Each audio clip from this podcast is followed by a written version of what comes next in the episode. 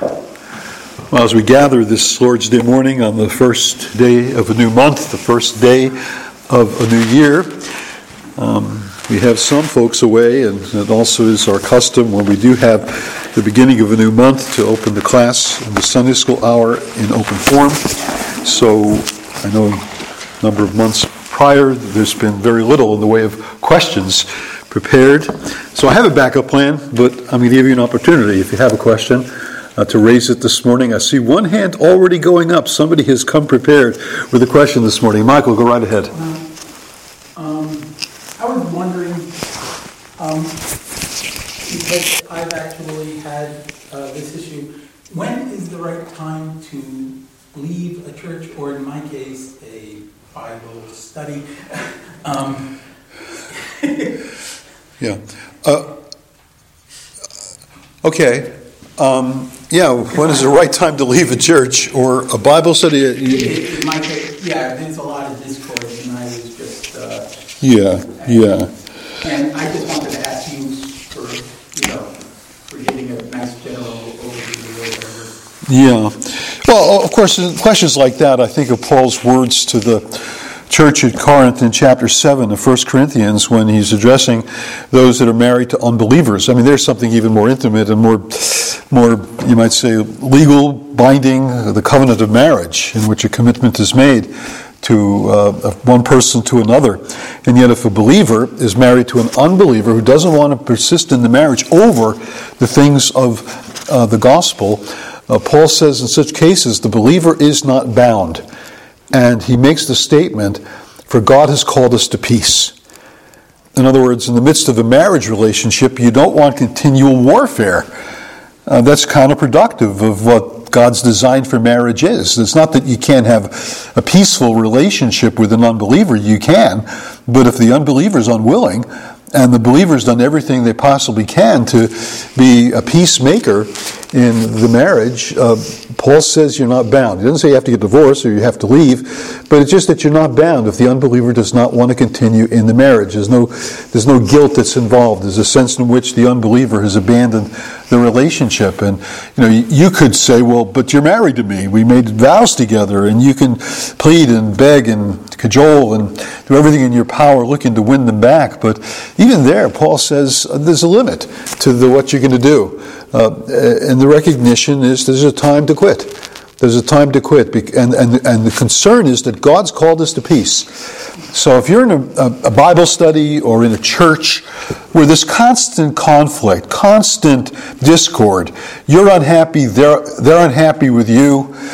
Um, you know, the Christian world is a large world. It's a wide world.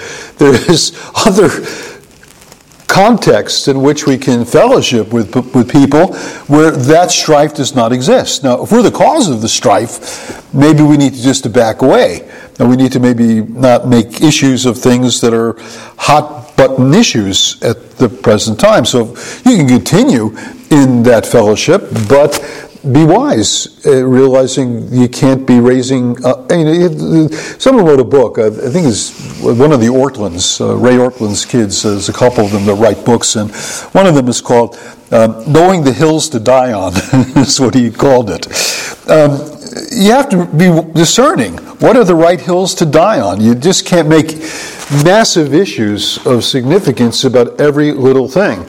And if it's a matter of things that all Christians agree on, then maybe it's time to say, well, look, if, if they don't see that, and, it's clearly part of biblical teaching, maybe I'm not going to be comfortable in that group. But if it's a matter of just something where, you know, we have as a church, I was talking to Greg Nichols about this earlier in the week. We met for lunch up in Kingston, and I think we both agreed on this this this matter that we can so get caught up in the things that are distinctive to us as Reformed and Baptistic Christians, that we make that the most important thing.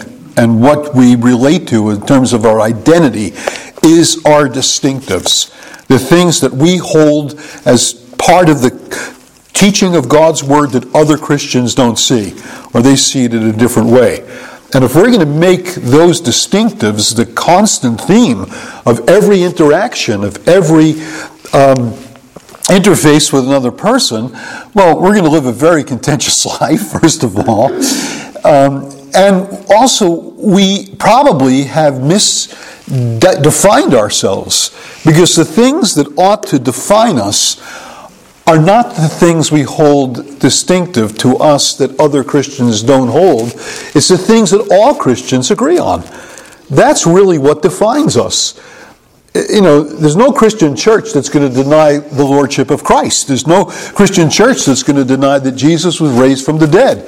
There's no Christian church that's going to deny um, um, that, you know, of the second coming. I mean, basic biblical teaching is something we share with all Christians. And my point is, when we look at ourselves and we ask ourselves, well, what is it that defines me as, uh, as a Christian?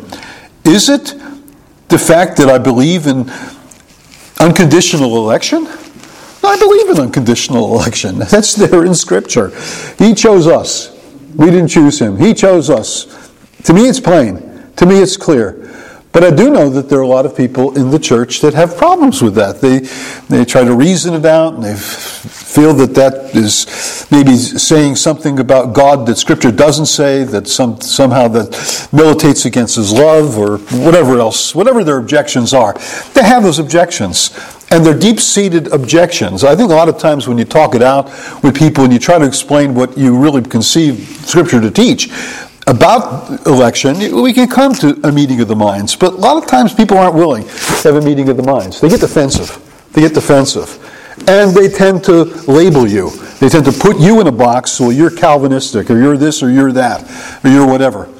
And I don't particularly like those terminologies. I don't think Calvin would have liked it that people were going around be calling themselves Calvinists. Um, you know, I think he wasn't he buried in an unmarked grave. You know, it wasn't as if he wanted to have his name uh, for all perpetuity uh, associated with the things he taught, because he saw himself as a teacher in the church. He saw himself as just simply part of the you know, that, that stream of, of biblical understanding and teaching through the centuries. Since he was just a teacher in the church. He would have been happy with just the title of a teacher, like every other teacher in the church, a pastor of a flock of people. Um, a celebrity? No. Uh, someone who everybody designates themselves as an, you know, in terms of an ist or an ism. you know, we, we should really be careful about ists and isms. Um, we're Christians, and that should be the name that uh, suffices us. And again, the point of our identity should be um, the things that unite all believers, though we recognize there are distinctives that we hold. And it's not we're ashamed of the distinctions, it's not that we won't talk about them, it's just we don't make them central. We make them aspects of the whole counsel of God. But you know, when you think of it, um, we talk about election when the scripture talks about election. But the scripture doesn't talk about election in every chapter of the book. And you would think in some people's eyes, in some people's teaching, or some people's ministry, that's all the Bible talked about was divine sovereignty. and I realize we are creatures of um, extremes, and we tend to recoil against one extreme by going to the other extreme. Uh, you're weak on that point, so we're going to be strong on that point. Well, let's be biblical on the point. Let's be biblical on all points. Uh, we're not five point anythings. We're, we're all the points of biblical teaching Christians. And all the points of biblical teaching need to be, first of all, heard by us. We need to hear God's Word. I'm going to probably address some of this next week. Um, I'm going to be looking at uh, several passages of the Scriptures in the coming weeks in which uh, the words one thing is found. One thing. One thing I've asked of the Lord that I'll also seek after. That's what we're going to look at this morning, Psalm 27, verse 4. The one thing of dwelling in the house of the Lord all the days of our lives, to behold the beauty of the Lord, to inquire in his temple. And the next week, we're going to look at um, Jesus saying about Mary that she's chosen one thing that's, that's necessary. The one, one thing necessary, she's chosen. Uh, that's, and, and it won't be taken from her. It won't be taken from her. And what was that? That was sitting at Jesus' feet, hearing the words that he spoke. It's receiving the teaching. And is receiving the teaching in all points of the teaching. We're to be sponges, taking it all in, not just the things we uh, we say, well, well, people aren't seeing that, so we, now we see it. A lot of times that becomes a point of pride. A lot of times that becomes a point of uh, uh, also, you know, contention. Let's argue with people about it. And, and, and I know we've all done it. I, that's something was, was one of my, uh, as, a, as a young believer, um, one of the things I just love to do is to wrestle with people about sovereignty of God and election and the extent of the atonement and, and, and all those things. And um, again, it's not that those things are not to be talked about. It's just they're not to be made the constant points of repetition again and again and again and again.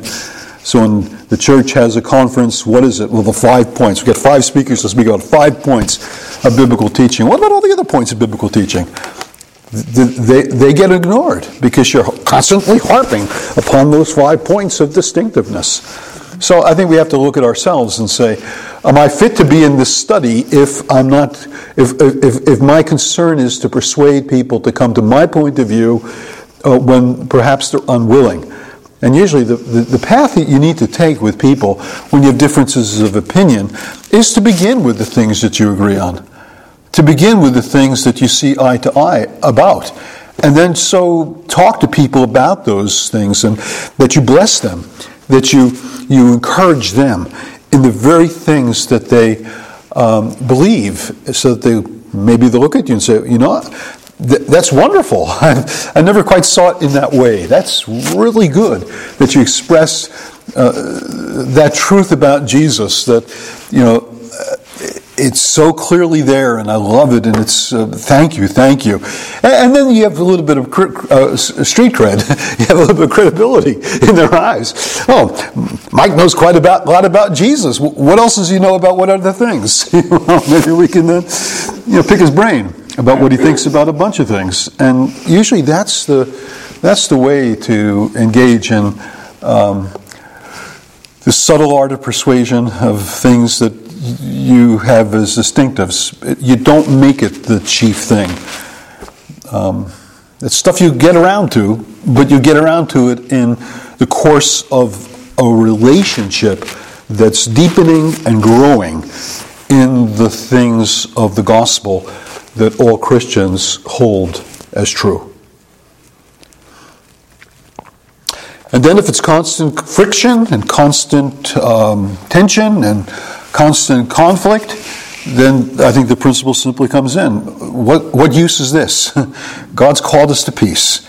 Let me go find a, a group of people I can gather with and uh, we can really know peace with one another and the, the joy of, of, studying God's Word without these constant points of, of, of, of tension. So, okay?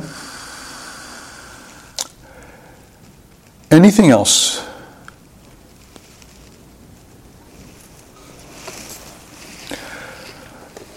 Well, Mike, it's kind of a nice inroad into things I have been thinking about. Again, it's the new year, and when the new year comes, it's usually my practice to, at least for the first couple of weeks, um, sometimes more than just a couple of weeks, to engage in a series of studies on uh, something that's appropriate for the beginning of the new year. And I mentioned I chose those uh, passages that speak about the one thing, this one thing I do. Um, I've chosen three of them. There's a couple of others that are possibilities. I might not get into them, but these are things that I think, if we really take them to heart, they they provide for us something of the um, of the focus of, of the goal, uh, the singular goals that we should be setting out for ourselves. This one thing I do, one thing I've asked the Lord, that I will seek after. He's chosen the one thing necessary. there are these one things that Scripture speaks about that come right to the heart of what we're called to be concerned about as God's people.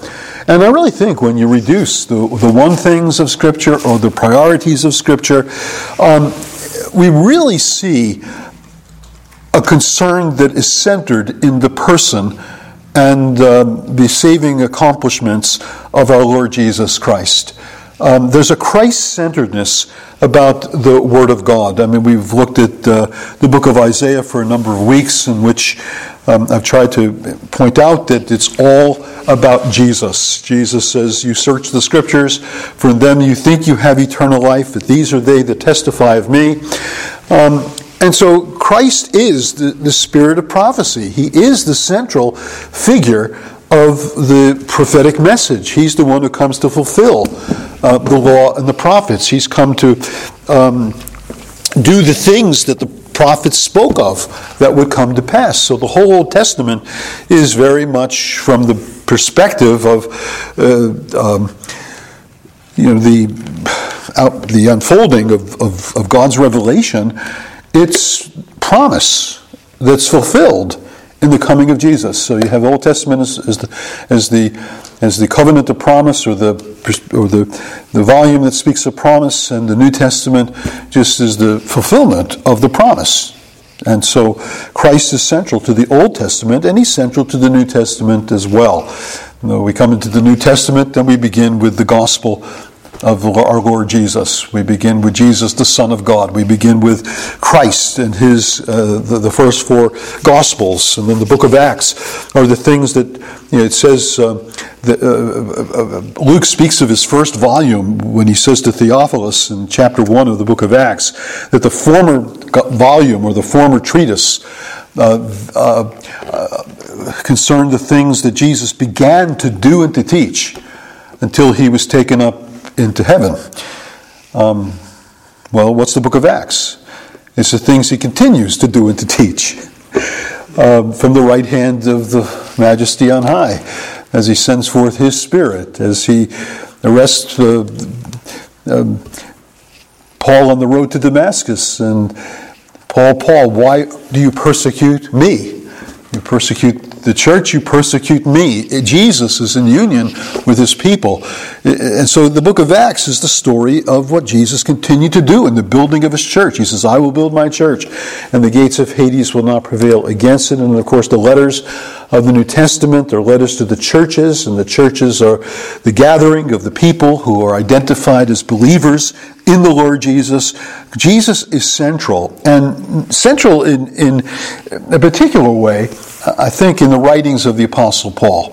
I think with Paul, again, you not only have someone who was an Old Testament scholar who could see very clearly once Christ was revealed to him that the Old Testament spoke of Christ, and so he's continually um, referring to, to Jesus as uh, um, the the heart and substance of the Old Testament scriptures, and you know, whatever things that were spoken for time, he says, were spoken for our learning, that through faith um, we might uh, we might have hope. What's that language? Uh, yeah, verse in uh, chapter 15 and verse 4 of Romans. For whatever was written in former days, speaking of the Old Testament, was written for our instruction. This is for believers in Jesus. This is for those who become part of the New Testament church. The Old Testament is our book. It's not the book of some other group, it's our, group, our book. It's the book of the church. It's the book that speaks of Jesus. Whatever was written in former days was written for our instruction, that through endurance and through encouragement of the Scriptures, we might have hope, meaning believers in the Lord Jesus. May the God of endurance and encouragement grant you to live in such harmony with one another in accord with Christ Jesus so Jesus is central to everything in Paul's experience, in everything in Paul's life, in everything in Paul's ministry, everything in Paul's teaching, everything in Paul's letters. Um, again, you have to consider what a remarkable uh, transition took place on the road to Damascus when he's out looking to just simply obliterate the name of Christ from the earth. He's looking to persecute those that call upon this name. And he's on the road to Damascus, he hears that voice from heaven, sees the, the blinding light, and he knows this is God. He knows this is God. The voice of God is something that spoke from Mount Sinai. I mean, when you hear a voice coming out of a blinding light, and you're a Jew of the Old Testament, you'll think of Mount Sinai, the, the, the, the, the fiery appearance of the God of glory on the mount, speaking forth his words to Israel. Hear, O Israel, the Lord our God, the Lord is one. Or um, I am the Lord your God who's taken you from the house of, of, of, uh, the, the, land of bondage. Have no other gods before me. As he spoke the words of the Ten Commandments. He knows that's the voice of God. He's a well instructed Jew. That doesn't just happen. And you just say, well, it's just some. Uh, you know, some other phenomenon that you don't associate with Israel's God. He associates it with Israel's God. And so when he hears those, those, that voice that says, Saul, Saul, why are you persecuting me? He then says, Who are you, Lord? It's obviously the Lord. Can't be anybody else but the Lord. But the great question is, who is this Lord? Who is this Lord that now is speaking to me from heaven? Who are you, Lord? Not very much a different question than Moses asked. Whom shall I say uh, sent me? when I come back to the nation, the people of Israel, and they ask, you know, who is it that has told you to lead us out of Egypt? What shall I tell him is your name? Well, God tells uh, Moses his name, I am. Uh, that voice from heaven told Paul his name, I am Jesus, whom you persecute. And what a, an amazing revolution of understanding that brought about. That everything in the Old Testament is referring to the God of Israel who was enfleshed in the person of, of Jesus. And everything about knowing God came because God spoke to him in Christ, through Christ. And everything he comes to learn uh, about God is now Christ centered. God, the God who caused light to shine in the darkness of creation, has now shined into our hearts to reveal the light of the knowledge of the glory of God. Where? In the face of Jesus Christ. So Paul becomes this Christ centered teacher, preacher. And again, you know, we think many times that uh, you know, Paul is mainly the, the, the, the, teacher of justification by faith, and there's no question he teaches justification by faith, or he's the teacher of the sovereignty of no question he teaches the sovereignty of God. But preeminently, he's the he teaches Christ. He preaches Christ. He says to the Corinthians, I determined to know nothing among you except Jesus Christ and Him is crucified. And my speech and my preaching were not with persuasive words of wisdom, but a demonstration of the Spirit and of power, that your faith would not be, stand in the wisdom of men, but in the power of God. He saw himself as one who's, who was God's instrument to convey Christ, to mediate Christ, to bring Christ and his gospel to the attention of his hearers and then in the letter to the churches, again to affirm again and again and again, the, the blessings of the gospel come from Jesus, come from his saving accomplishment, from what he has done. Our lives are to be lived by faith in the Son of God who loved me and who gave himself for me. Everything is to be centered in the gospel of the Lord Jesus. And as I was thinking about this, uh, again, I'm trying to think, what should I preach for the edification of the people and the coming of the new year. And I thought to go down something of the road of a Christ-centeredness, but we're going to get there. We're going to get there in these one this these one thing passages uh, because they do bring us to Jesus. I mean, you can't think of this 27th Psalm. I'm going to probably give you something of the message half of it this morning now, but. Uh, when you think about it, uh, David is thinking of uh, the house of God. One thing I've asked of the Lord that uh, uh, will I seek after, that I might dwell in the house of the Lord. The days, all the days of my life, to behold the beauty of the Lord, to inquire in his temple. He met God at the temple. He met God at the house of God, which was the house of his divine dwelling, and it was the house of meeting. God dwelt in the tent. He dwelt in the temple. The people met with him there uh, through, their, through the, uh, the priestly mediation of uh, the high priest, uh, bringing the. Well, I'm going to get into the message if I go any further. But the point of it is when you ask the question, well, how do we meet God? Because we don't have a temple. Yeah, we do. The temple's Jesus. Jesus is the temple, He's the place of divine dwelling. In him, the fullness of the Godhead dwelt bodily.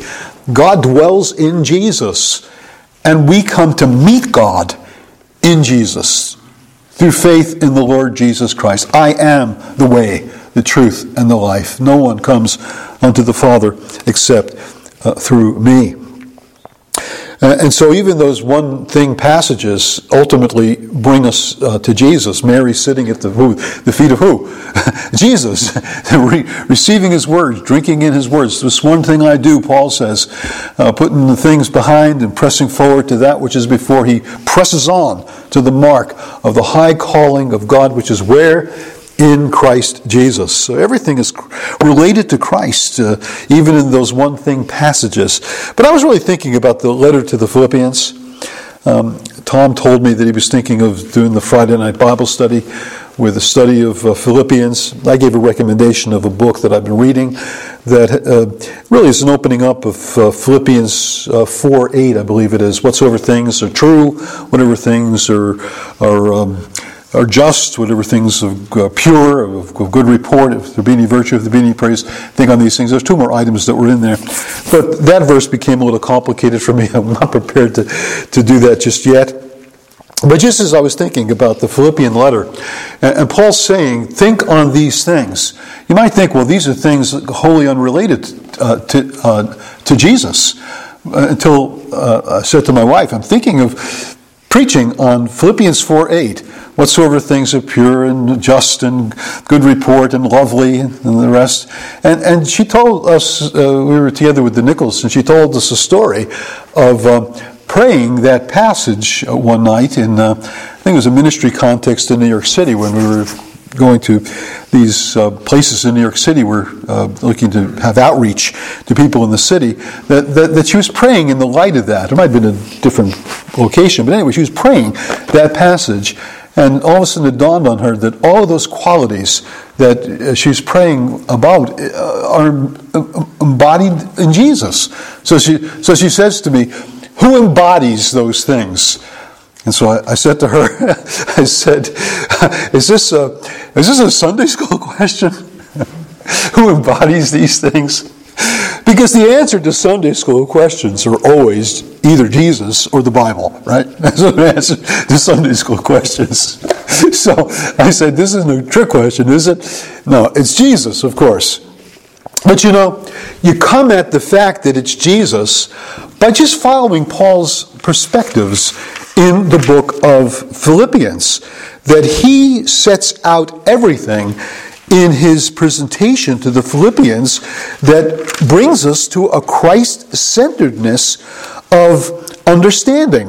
And if you just back up from verse 8, now I should actually uh, just point out one thing in verse 9. He says, What you've learned and received and heard and seen in me, practice these things, and the God of peace will be with you. You know, Paul says, I'm the model for this. What you've seen in me, what you've heard in me, what you've um, received from me. Practice these things. There's a sense in which it's not just Jesus who's the embodiment of the just and the pure and the lovely and the commendable and the excellent, but all who are in Jesus ought to be in some way um, approximating. You know, we don't have we don't have these things down perfectly. We don't, none of us. But yet we should be growing in these very things. We should be thinking of these things. And the things that are true and honorable and just and pure and lovely and commendable, these are things that should characterize us. Because they characterize Paul clearly. And Paul sets himself out as a model to be followed. Imitate me. Follow me, the things you've heard and seen in me, received and seen in me. Practice these things, and the God of peace will be with you. And in verse 17 of chapter 3, he says, Brothers, join in imitating me. And keep your eyes on those who walk according to the example you have in us. So again, the way in which Jesus becomes mediated or known among his people is in other of his people. Uh, how did you grow as a Christian? You say, oh, I just read the Bible. Or I just read Calvin's Institutes, or I just read Matthew Henry's commentary, and I became a really perceptive Christian. Well, chances are that you had models in your own church life that were far more influential than even your own Bible reading. Because you saw what the things you were reading in the Bible becoming embodied in the saints that you came to know. You saw it infleshed. I mean, there's a sense in which we see God infleshed in the person of Jesus, and Jesus becomes infleshed in his people. He dwells in us by his Spirit. And we come to know Christ because Christ is present in his people. Now, uh, uh, I, I, I when I saw the Nichols and we had our, our lunch, and uh, it's been a while since I've seen them. And, you know, I just wrote him a little note and I said, I'm just so thankful for our friendship through the years. And I'm thankful for the way that you have spoken and, and, and, and, and shown. I think he used the word spoken and shown Christ. In the things you say and the things you do, you show forth Christ. And, uh, you know, there was a time when he was a teacher. He taught me Greek. Uh, he taught me uh, doctrine of God and uh, doctrine of sa- so salvation. But whatever he taught me in terms of doctrine, I think I learned more just from his example. I learned more from hearing him pray. I learned more from just his devotion and enthusiasm and commitment to the things of the gospel. Those are the things that for me became quite infectious. Um, so we learn from one another as the things of the gospel are embodied in one another. And you know, we enter into the new year, that should be something of a goal we have. Yes, be Christ centered, but one of the ways we become Christ centered is look at those who are modeling Christ centeredness and learn from them. And then seek to be a teacher of others just in the way we model the gospel, just in the way we show forth the gospel, because we're thinking upon the things that are true and honorable and just and pure and lovely. We're, we're, we're walking the walk so that the realities of the gospel will be mediated to others. I mean, we're, you know, we're, we're teaching our kids long before we ever sit them down and teach them Bible stories. We're teaching them in the way we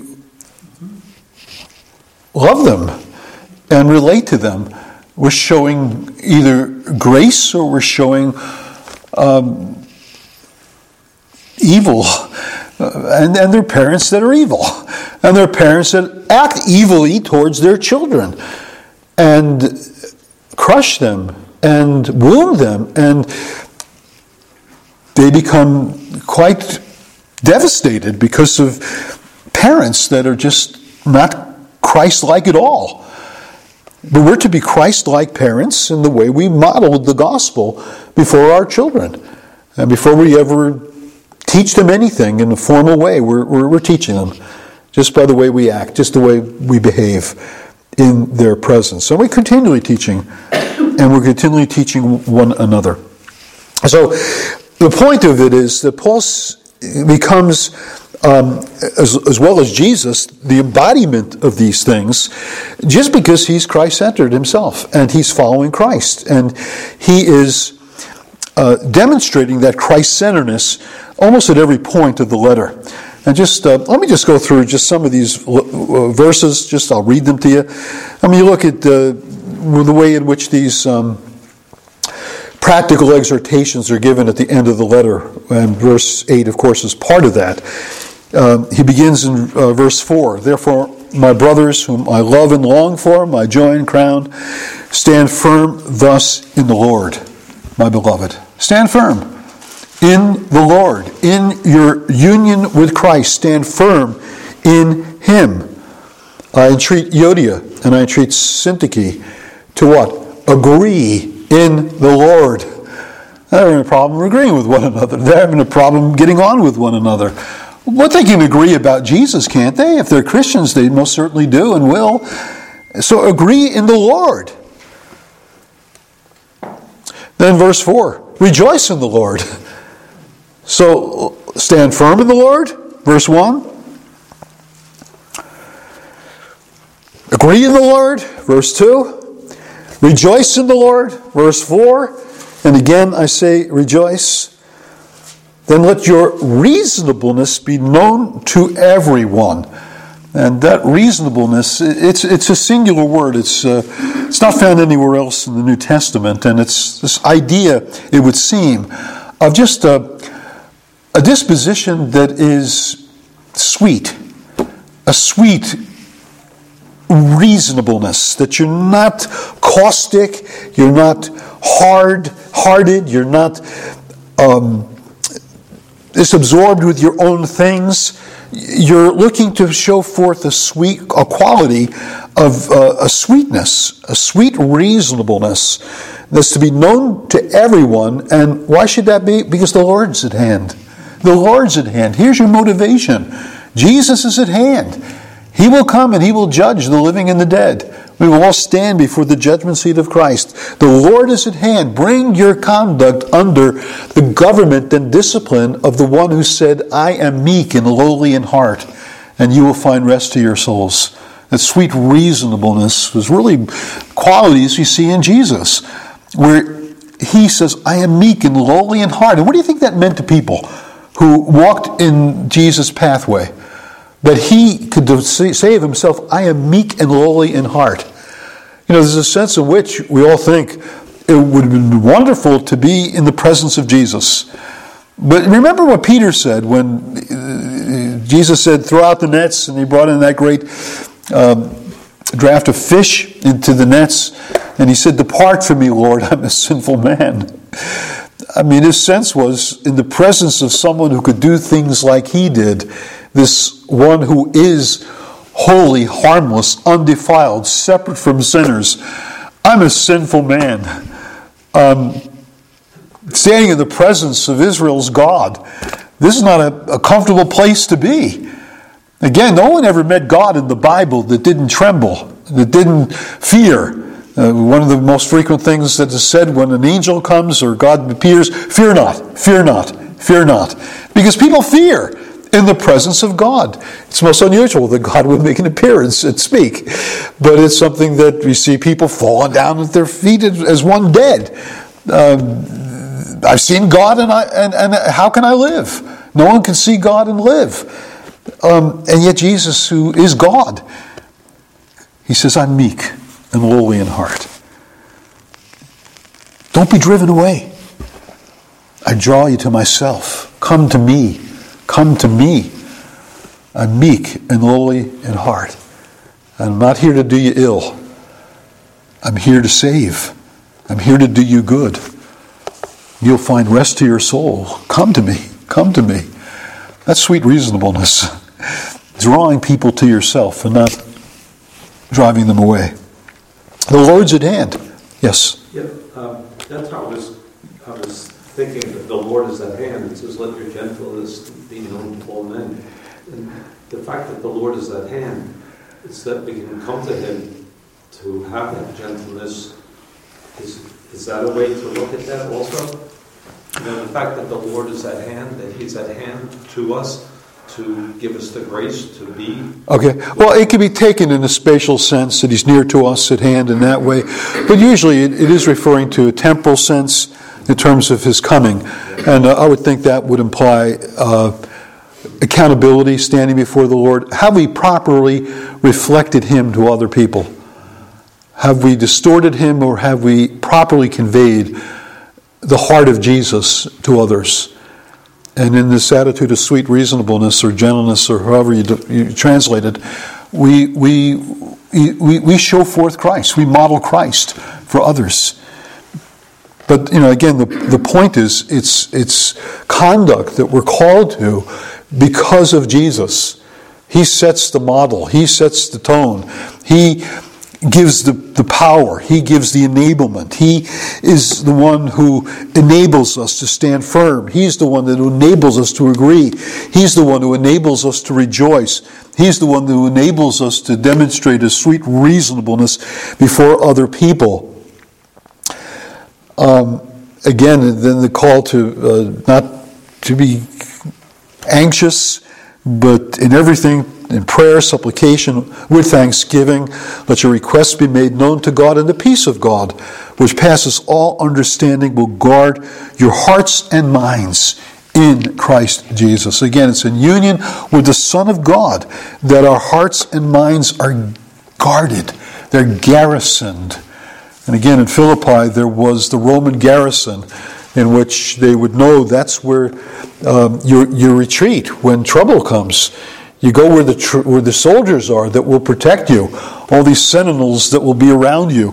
Well, the peace of God operates in that way as sentinel, sentinels around us, guarding us, protecting us in Christ Jesus.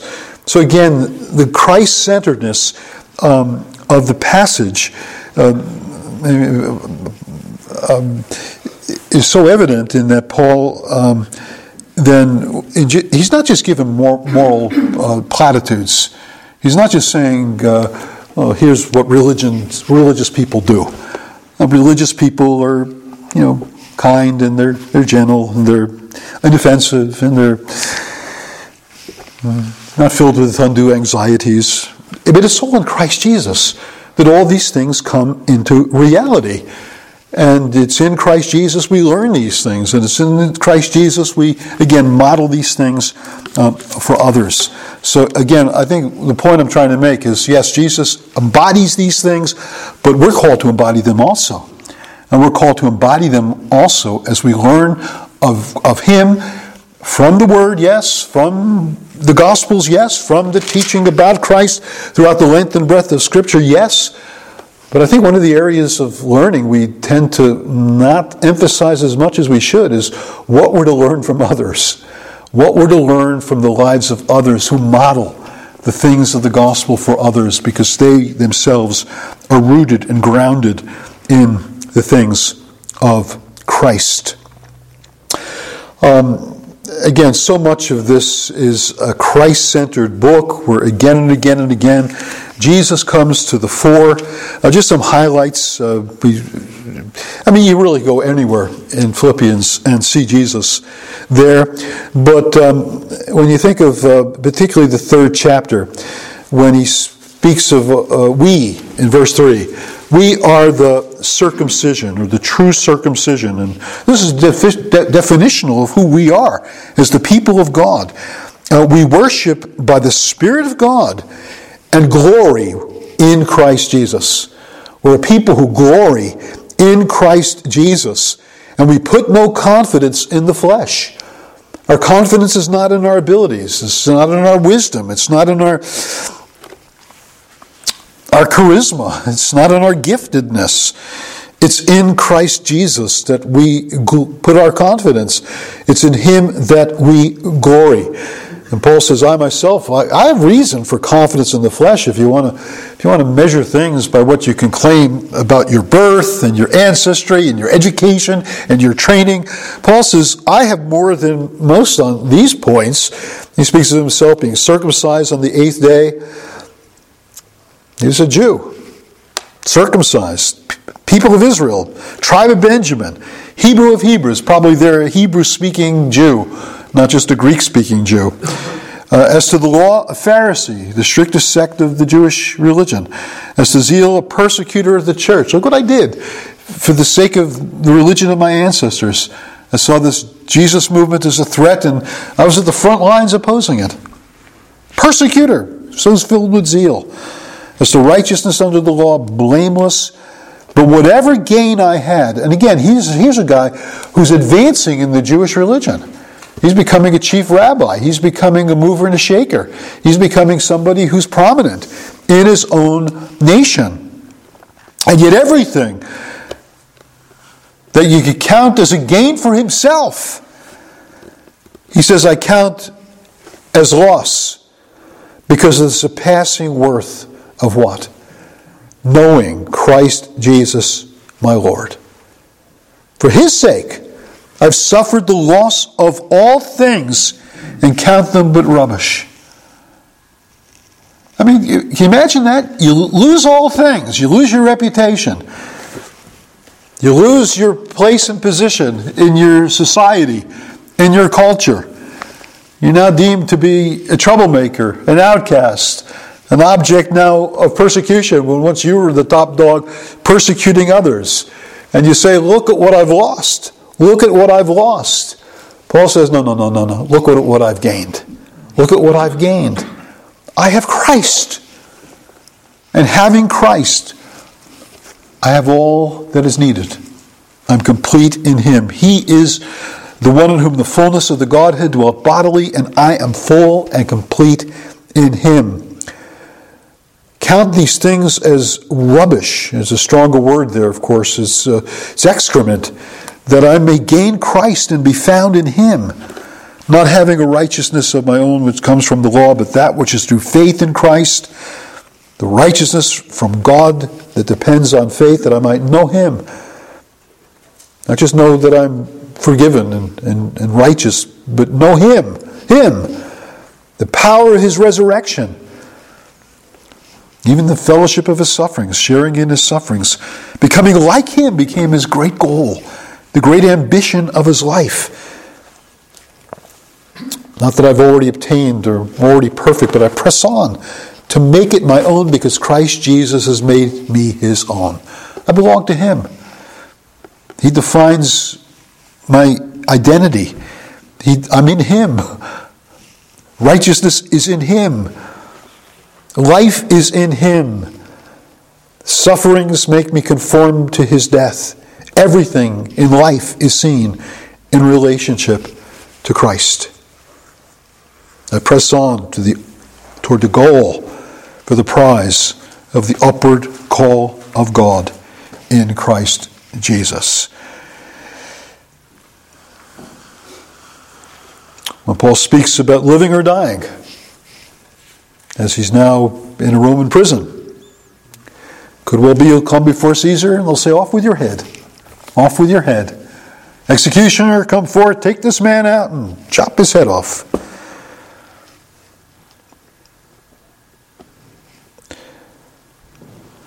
Paul says in verse 19, I know that through your prayers and the help of the Spirit of Jesus Christ, that this, that is, this imprisonment, will turn out for deliverance one way or another, I'm going to be delivered. I'm going to be delivered from the jail cell one way or another. It's my eager expectation and hope that I will not at all be ashamed, but that with full courage, now as always, Christ will be honored in my body, whether by life or by death. For, for me to live is Christ. Is Christ. Life equals Christ. Doesn't equal NFL football. It doesn't equal GOP politics. It doesn't equal Wall Street gains in the stock market. It doesn't equal entertainment, vegging out on Netflix. That's not what life is about. Life is Christ. And then to die is gain, because as you want to say, death means more of Christ. For me, to live is Christ, to die is gain. It means more of Christ. My desire is to depart and be with Christ. That's what death means. It means departure from this world to be with Christ. But yet, if I remain in the flesh, it's more needful for you. You have your apostle around a little bit longer to teach you, to pray for you, to encourage you, to model Jesus for you. He says so in verse 26 that in me you may have ample cause to glory, not in me, but in Christ Jesus. You don't glory in Paul. You don't glory in Calvin. You don't glory in Luther. You don't glory in the Pope. The one that just died or the one that's still living. You don't glory in any Pope or any man. You glory in Christ Jesus. Only let your manner of life be worthy of the gospel of Christ. So I'm going to recommend, I'm going to stop here, just recommend, read Philippians in the next couple of days and, and note the Christ centered nature of it. We just, just, you know, gave a little bit of an overview from a couple of the chapters, but it's, it's just so, so Christ centered letter. Uh, as all of Paul's letters are Christ centered, but I think this one in particular just uh, gripped me for the way in which Paul himself is centered in Christ, but not only so, centered in Christ that his life, not just his teaching, not just his letters, but his life and example, the things you received and heard and seen to be in me, is fragrant of Christ. It speaks of Christ. It demonstrates Christ. It mediates Christ to other people. What an ambition to live your life so that Christ would be mediated to them. And people don't even have to open up the Bible to know about Christ because they'll see him in you. I was just going to go back to verse 8 again. Um, Which chapter? 4 8, you know. 4 8, yeah. Because over the past several months, I had a friend who was talking to me about all these things. And, you know, we know that Christ embodies all those things, and we're called to, and as Tim said, we can't without the Lord's help. I think the thing that just stood out to me that maybe I didn't notice before, well, in the New King James it says meditate on these things. The other version said think on these things. And that just, it just made me realize that when our thoughts get on something else that isn't these things, that's when we need to ask the Lord's help even about thinking things. Yeah, well, just take the opposite of those things and uh, see where it lands you. Um, whatever, whatever is false, whatever is dishonorable, whatever is unjust, whatever is impure, whatever is ugly and hateful, whatever is disgraceful.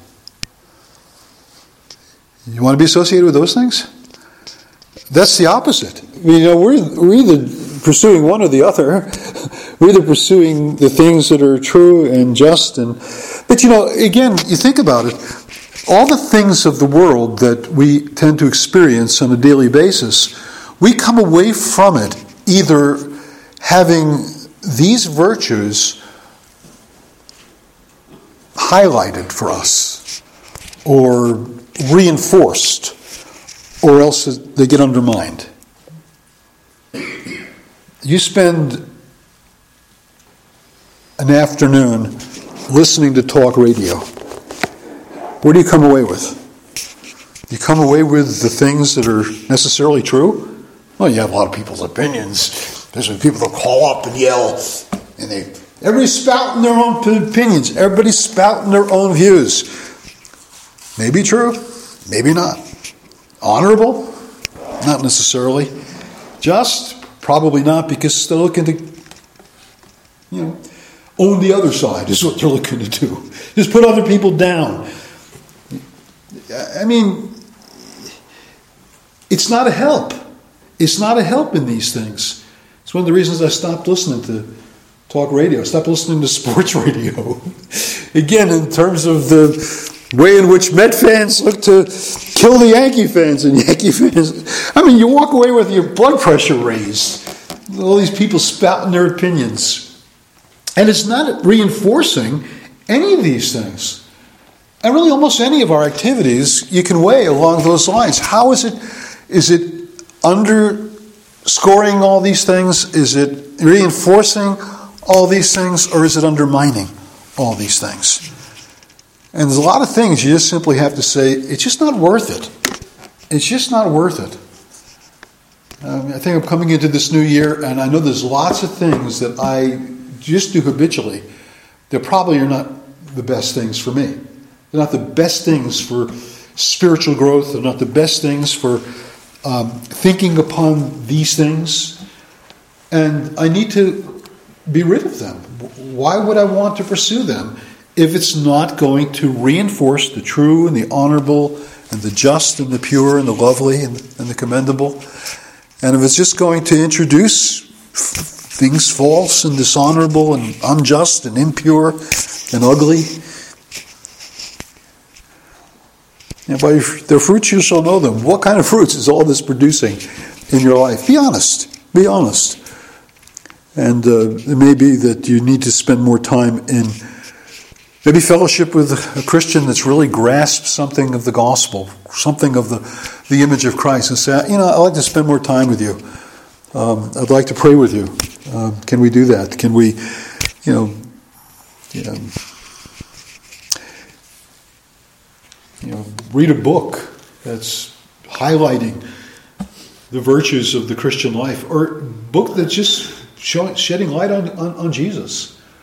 I really hope that book that I recommended that you guys read from the, the Friday night study is a help. I, think it's wonderfully written, and um, I think it does present uh, just what the issues are, to be wiser, just more discerning, more stable, more Christ centered, and more God honoring uh, believers.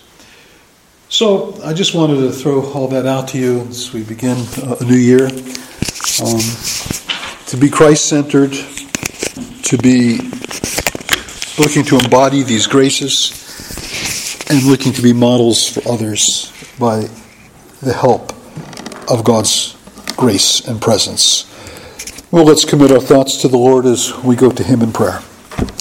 Father, we're thankful for this time, what we could spend in considering the Christ centeredness of the Philippian letter, the Christ centeredness of the life of the Apostle Paul. And we pray, Lord, that we would have something of that mind of Christ in us, that mind of selfless service to others, that mind that is not all caught up in our own ambitions or our own agendas, but looking to serve you and your purposes, your will your agenda, your kingdom, the reign of your Son, and, and be, to be a blessing to others and to be a help to others, not just in the things we say, and, but in the things we do, in the attitudes of our lives that reflect something of the fact that we have been with Jesus.